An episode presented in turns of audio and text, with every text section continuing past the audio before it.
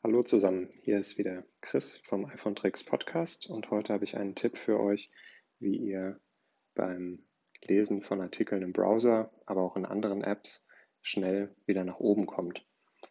Wenn ihr also beispielsweise in Safari einen Artikel durchgelesen habt, tippt ihr einfach auf den Bereich zwischen oberer Bildschirmkante und Display, eigentlich die Zeile dort, wo die Uhr angezeigt wird und schon scrollt der Browser wieder ganz nach oben und ihr seid am Anfang von da, wo ihr angefangen habt ähm, und spart ein wenig Zeit.